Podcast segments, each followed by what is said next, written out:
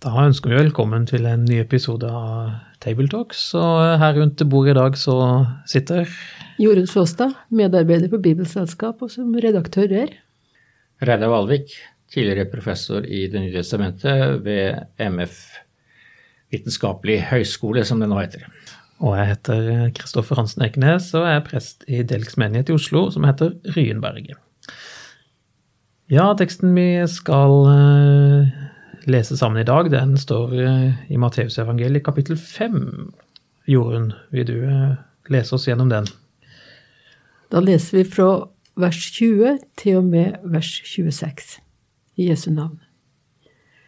Ja, jeg sier dere, dersom ikke deres rettferdighet langt overgår de skriftlærdes og fariseernes, kommer dere aldri inn i himmelriket. Dere har hørt det er sagt til forfedrene, du skal ikke slå i hjel. Den som slår i hjel, skal være skyldig for domstolen. Men jeg sier dere, den som blir sint på sin bror, skal være skyldig for domstolen. Og den som sier til sin bror, din idiot, skal være skyldig for det høye råd. Og den som sier, din ugudelige narr, skal være skyldig til helvetes ild. Om du bærer offergaven din fram til alteret, og der kommer til å tenke på at din bror har noe imot deg, så la gaven ligge foran alteret, og gå først og bli forlikt med din bror. Så kan du komme og bære fram offergaven din. Skynd deg å komme overens med motparten din mens du ennå er sammen med ham på veien. Ellers vil motparten din overgi deg til dommeren, og dommeren til vakten, og du blir kastet i fengsel. Sannelig, sier deg, du slipper ikke ut derfra før du har betalt til siste øre. Ja, takk for det. Dette er, Vi er nå inne i um, det som kalles bergprekenen. Kan det være fint å si litt om sammenhengen her? I Matteus kapittel 5, 6 og 7, eh, hvor Jesus underviser disiplene om hvordan det står til i, i Guds rike, hvordan dette fungerer. Eh, og så har han nettopp snakka litt om eh, at han ikke er kommet for å oppheve loven og profetene, for å oppfylle de. Eh, og så kommer vi da inn i en, en serie med sånne ja, Det kalles vel antitesene. Det vil si det der Jesus sier 'Dere har hørt det er sagt, men jeg sier dere'. Hvor han tar opp kjente ting fra de ti bud. Og ja, han tolker det jo egentlig, eller kanskje ikke tolker det rette ordet, det kommer vi nok litt tilbake til. Men han bruker disse og skjerper inn på en måte det som er sagt. Og Den første antitesen, som er vår tekst i dag, eh, som innledes da med vers 20, hvor han setter fingeren på at dette dreier seg om et stykke rettferdighet, som han ber om at disiplene skal ha. Den rettferdigheten, da tenker jeg fort eh, rettferdighet ved tro alene, og kommer inn i en sånn luthersk, eh, klassisk tankegang veldig snart, merker jeg. Men det er kanskje enda litt mer å si om det enn det?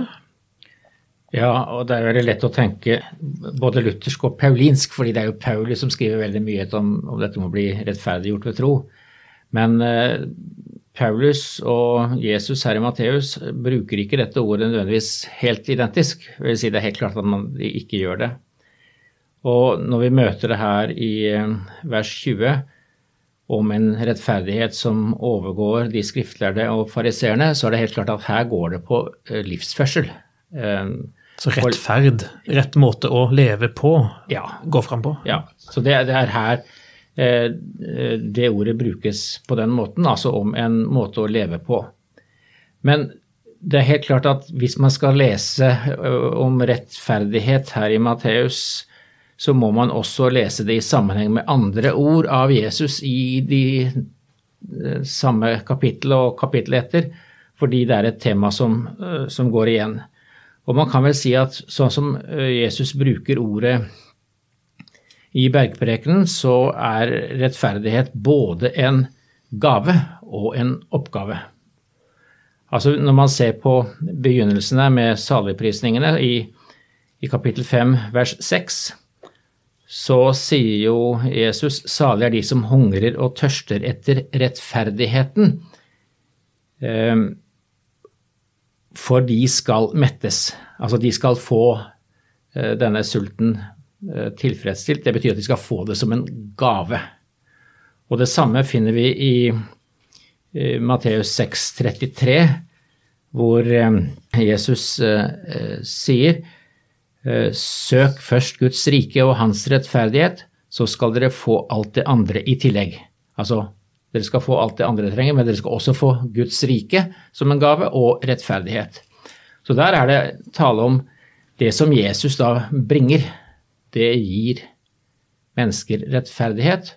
Og når man har fått del i denne gaven, så har man en utfordring og en oppgave, nemlig å leve et rettferdig liv i overensstemmelse med bergprekens etikk, kan man kanskje si. Og da er vi jo inne på eh, noe av det Jesus sier og gjør mer konkret akkurat i denne antitesen. Eh, for det er jo en ganske skjerpa og skal jeg si, dyptgående etikk som på ingen måte liksom svever på overflaten. Eh, han snakker jo her om, om, ting som ikke rammes av loven vanligvis, som en domstol sjelden ikke vil, ikke bry seg om det. Men det handler om hva som skjer inni oss eh, i møte med f.eks. vår neste. da. Eh, og det er jo rimelig radikalt. og Da blir det plutselig på en måte umulig å være så rettferdig og flink i betydningen etterfølge, fordi det skjer så mye på innsida som vi ikke klarer å filtrere bort. Eh, så dette er ganske kraftig. Men vi må først si et ord om den autoriteten Jesus står frem med her. Den må jo ha vakt litt oppsikt uh, for disiplene. Å ta Moseloven i sin egen munn og si 'dette er sagt', men jeg, sier dere. Det er et ganske heftig stykke, ja, stykke å gå. Uh, så han snakker med guddommelig autoritet her. Og det kan man si, det har han jo rett til. Eh, men jeg skulle likt å vite hva disiplene og de første som, som hørte han, eh, hva de tenkte når de hørte, hørte, han si akkurat dette. De må jo ha blitt fylt med både ærefrykt og litt undring, antagelig. Ja, det er helt klart at det Jesus sier, det er jo å gå et stykke lenger enn det som ligger innenfor sånne vanlige skriftlærde diskusjoner, eh, hvor det er snakk om at ja, dette ordet betyr sånn og sånn, og man tolker det. Eh, fordi Jesus eh, sier jo til dels eh, imot. Nå er det ikke slik at alt som han refererer er direkte sitater fra Gammeltestamentet. En del er nok mer jødisk tradisjon. Men det er helt tydelig at han, det er et oppgjør med en tradisjonell skriftlært tolkning av, av Moseloven det, det dreier seg om. Og da kommer han inn med en autoritet som ingen av de skriftlærde hadde. Det sies jo også i, i slutten av bergpreken at folket var slått av undring nettopp over den, den uh, autoritet han talte med. Men det er jo på en måte nesten et sånn skremmende perspektiv uh, når det blir så nærgående som dette, da. Uh, det handler ikke bare om å unngå å drepe. Det kan de fleste av oss klare sånn, gjennom et normalt liv. Men altså den holdningen jeg har til min neste, kommer jeg i betraktning når jeg skal stå fremfor Gud. Ehm, så er det jo tatt et eksempel fra dette med å ofre tempelet, som jo var en del av den vanlige fromhet den gangen. Så viktig er det Jesus har snakket om, at man skal da utsette ofringa hvis man oppdager der at man, man har dette uoppgjorte med sin, med sin neste. Ja, men Det er ikke det at du har noe uoppgjort med de neste nødvendigvis, men du kommer på at bror din har noen ting ja, imot deg. Det. Ja, det er jo det som faktisk altså, det er, det er omtrent så du er nesten uvitende om det sjøl. Men av og til så får vi jo blir vi jo påminnet om at andre har noen ting imot oss. Og, og kommer du på det, så er det faktisk da grunn god nok til å la offeret ligge og gå og gjøre det du skal. Nettopp. Så er det jo um, Han påkaller jo en maktstruktur her som er ganske Den går i flere sånne trappetrinn. Vi får her et lite innblikk i, i den gangs uh, prakt, altså innretting av juss- og domstolssystemet. Uh, hvor det først er en domstol, og deretter Det høye råd, som er liksom ankeinstansen. Og så går Jesus like til liksom, siste instans, helvetes ild. Det er ganske Det er sånn et ord som får det til å liksom grøsse litt på ryggen hos uh, moderne mennesker. Liker kanskje ikke å snakke så mye om helvetes ild, men her gjør Jesus det uten å blunke. Uh, vi må kanskje si noe om den, den biten òg. Ja, skal vi ta det med det samme? Ja, det kan vi godt. Ja, altså fordi der, der er det jo et, eh, et lite problem at vi bruker ordet helvete, som jo egentlig ikke er noe bibelsk ord. Jeg får La oss bare ta det med en gang. Altså, når ordet helvete dukker opp, så, så fyrer det jo bokstavelig talt opp eh, en del bilder hos oss eh, som kanskje aller mest henger sammen med ja, middelalderfremstillinger av hva dette fortapelsesstedet skal være for noe. Ja. Og det er jo det som er For vi, altså ordet helvete på norsk, det kommer jo av det norrøne hel, eh, som altså er navnet på Helheim, underverdenen. Eh, og der var det altså en, en uh, underverdensherskerinne, Hel, som, som, hersket og pinte mennesker. Og det har man jo i middelalderen sett f.eks. i billedkunsten, hvor man, hvordan man ser helvete fremstilt med en masse uh, djevler som piner, uh, som piner, mennesker. Men det er jo ikke det som er helvete i bibelsk mening, for det er ikke djevelen som hersker i helvete. Han skal derimot kastes i helvete på den ytterste dag. Altså det heter jo i, i Matteus 25, hvor denne, vi har denne domsscenen, uh, hvor han sier 'Gå bort fra meg, dere som er forbannet, til den evige ild som er gjort i stand for djevelen og englene hans'. Uh, det er der eh, Det er altså det, det stedet hvor Gud kaster de som har vendt seg bort fra ham, og de som er hans motstandere. Så det er ikke et sted hvor djevlene trives. Det er der de skal kastes på den ytterste dag. Så det, et, det gjør at vi kanskje har mange rare assosiasjoner til ordet helvete som ikke er bibelske. Sannsynligvis flere enn vi klarer å rydde opp i i denne korte episoden. Men det er fint å, å komme innom det og ha nevnt det. Eh, men det er i hvert fall eh, Poenget blir jo stående, da. Altså dette å, å synde mot sin bror på den måten, å kalle noen for en idiot eller en ugudelig narr, eh, det kvalifiserer ifølge Jesu uttale her til en ganske alvorlig konsekvens. Og de av oss som har småsøsken, kan jo noen ganger føle oss litt ille berørt av en sånn tekst. For jeg tror jeg har sagt idiot mange ganger. Ikke bare til min bror, men til mange andre, sånn i affekt. Og hva skal jeg gjøre da? Her sier jo Jesus at da er det helvetes ild som Eller i hvert fall Det høye råd som venter på meg. Ja, vi står jo overfor eh, altså, en sånn egentlig umulighet. for altså, Når Jesus nevner dette med å bli stilt for det høye råd fordi man har sagt noe eh, vært sint på sin bror, så er jo det en umulighet. Altså, De ville ikke tatt saken heller? Nei, nei. Altså, det, jo, det, virker som Jesus er litt sånn ironisk her i forhold til de skriftlærdes måte å tenke på. At dette er sånn, noe som kan løses med jussen. Uh, men det Jesus jo i realiteten sier, som har relevans for oss eh, den dag i dag, det er jo at eh, synd er ikke bare å slå i hjel. Eh, det er ikke bare å gjøre de aller groveste tingene. Det er, det er ikke bare mordere og ransmenn og voldtektsmenn som, som rammes av Guds dom. Eller for å si det på en annen måte, det er ikke noen andre, først og fremst, som er syndere? Nei, det er noe som gjelder oss alle. Det å bli sint på en bror, være opprørt, tale nedsettende på andre mennesker, det er også synd. Ehm, så der står man jo overfor Man kan jo seg, føle seg litt sånn eh, hjelpeløs i forhold til det. Hvordan skal vi da komme ut av det? Og da tenker jeg det er viktig å lese Bergpreken i eh, sin helhet. Ehm, hvis jeg bare kan si litt om den, den helheten igjen. fordi det starter jo med saligprisningene, hvor, hvor eh, Jesus altså tilsier himmelriket og rettferdigheten. Og så kommer Altså, det er gaven. Og så kommer alle utfordringene, å leve på en eh, rett måte.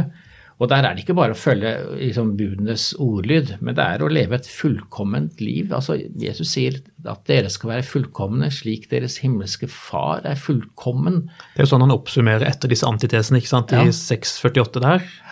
Hvem kan være det? Det er jo egentlig en umulighet. Det er en umulighet, og det er derfor han, etter at det er sagt, lærer Jesus, da lærer Jesus disiplene en bønn, hvor man bl.a. ber til å tilgi oss vår skyld, slik også vi tilgir våre skyldnere. Altså, Jesus vet at vi aldri kommer til å kunne leve et fullkomment liv. Men det er kristenlivets store spenning mellom det fullkomne som vi ikke klarer, eh, og så da alltid kunne komme tilbake til eh, tilgivelsen.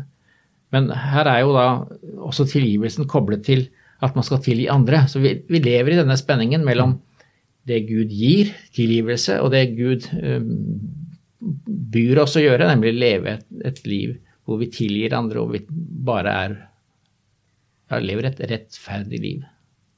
En av lesetekstene denne dagen sier jo veldig tydelig noen ting om hvordan, hva kravet da er til den som skal etterligne Gud, nemlig i Salme 36, om at hans miskunnhet og trofasthet som når til skyene, og en rettferdighet som er som mektige fjell, som en herre som berger både mennesker og dyr. Altså, det er ganske omfattende, det her oppdraget som menneskene har fått, da, ikke bare i forhold til sin neste, men også i forhold til dyrene. Og når du sier det, så tenker jeg meg selv at det høres jo ikke umulig ut bare fordi idealene er så høye, men det høres jo ganske slitsomt ut. Hvis man skal realisere dette i sin egen kraft, så å si.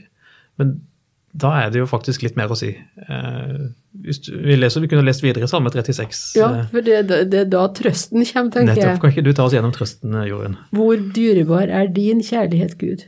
I skyggen av dine vinger søker menneskebarna ly. De får nyte overfloden i ditt hus. Du lar dem drikke av din gledesbekk. For hos deg er livets kilde, i ditt lys ser vi lys. Det er enkelt sagt, tenker jeg, men, men, det er veldig viktig at det er så enkelt, sånn at jeg skjønner det, uten at jeg skal begynne å tolke noe mer hva dette her betyr for meg. Som da føler meg truffet, kanskje særlig på det der første punktet som vi har om, om du skal ikke slå i hjel. Hva har ikke jeg gjort med tunga mi, med tankene mine, med blikkene mine? Uh, alt det der kommer inn under det som her er skyld, gjør meg skyldig for Gud. Så det at han har en miskunnhet som når til himmelen, det, det er godt. Ja, og det er jo i grunnen der alt begynner, for ikke å si slutter. Altså, det, det, er der, det, er jo der, det leves. Det er der vi lever. Um, I skyggen av hans vinger, um, der hvor det er overflod. Ja, han sier livets kilde. Uh, for man kunne spørre hvor skal jeg få kilde og kraft til å leve dette livet som Jesus her skisserer for meg, og som jeg egentlig har litt lyst til, for det, det virker jo godt. Jo, men det er jo sann. Der er, er kilden til livet. Det får oss jo for så vidt òg i kontakt med den andre leseteksten fra Galaterbrevet om åndens frukter. Um, hvor det er jo en sånn liten dobbelthet, for der sier jo Paulus 'lev et liv i ånden'. Um, og det betyr jo på den ene sida vær kobla på kilden, hvis vi skal bruke uttrykket fra, fra salmeteksten. Uh, vær kobla på kilden, sånn at dette veller frem, fødes, skapes, blir til. Uh, og Samtidig så er det en etisk side når Paulus sier det han gjør i Galaterbrevet. Lev et liv i ånden. Det betyr lev i tråd med ånden. Eh, og Så nevner han jo en del av de her negative tinga som fort kunne rubriseres under å drepe, i litt utvida betydning. Eh, så man ser dette hører til det gamle mennesket, eller kjøttet. Og så er det derimot åndens frukter, som så helt klart fremmer livet. En liten parentes der. Hvis du leser det som står, så står det ikke åndens frukter, men åndens frukt, entall, er. Ja. Og så kommer det en lang rekke. Så ånden har én frukt med mange forskjellige utslag. På samme måten som vår syndige natur, måten å drepe på, her tidligere har blitt skildra uh, i forskjellige kategorier og med forskjellige navn, så er det én frukt. Ja, det er et uh, godt poeng. Kan, uh, det betyr jo at man hvis vi tar denne lista med åndens frukt, så kan man jo bli litt motløs og tenke dette ser jeg veldig litt av. Selv hvis man forventer, forventer å finne alt. Eh, og det er jo det et poeng som du bringer inn. altså Det er ikke sikkert alt skal realiseres hos oss alle, men da er det disse tinga som vi vil kjenne igjen, at ja, dette er det ånden som gjør hos oss. Det betyr jo at vi som uh, Denne teksten minner jo oss som lutheranere om at uh, den augsburgske konfesjonen ikke bare taler om rettferdiggjort ved tro uten gjerninger, men det kommer en, en artikkel etterpå som taler altså om det nye livet. Eh, altså Det er snakk om en tro som er virksom i kjærlighet. En, en tro som viser seg ved åndens frukt, og hva slags uttrykk vi nå bruker.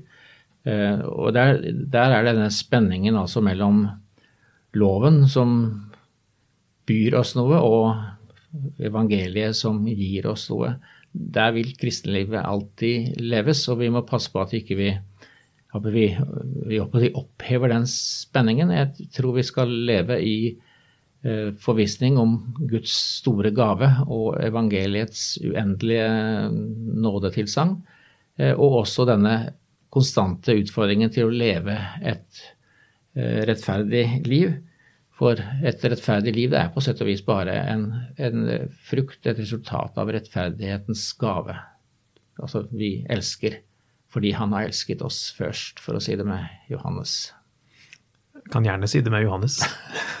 Særlig når det er så godt sagt. Uh, ja da, og Du har jo flere sånne eksempler egentlig på en lignende tankegang. og jeg tror du er helt rett i at Det er utrolig viktig, kanskje særlig for slutteranere, da, som kan bli veldig sterke og veldig gode på det, den objektive biten av det.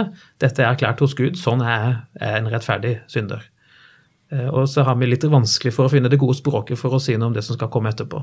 Og Det er altså ikke bekjennelsesskriftenes feil, men mer en sånn ja, en forkynnertabbe, kanskje, som vi av og til kan havne i. Men dette er vanskelig, det skal jeg være den første til å innrømme.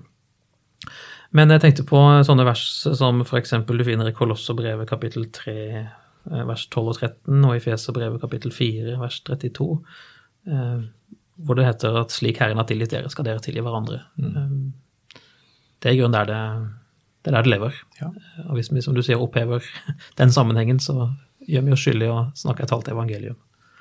Um, ja, og da, da, da, gjør vi jo ikke sånn som det står da i vers 24. Vi, vi gir oss ikke tid til å gå av sted og bli forlikt med bror vår eller søstera vår, alt etter sånn.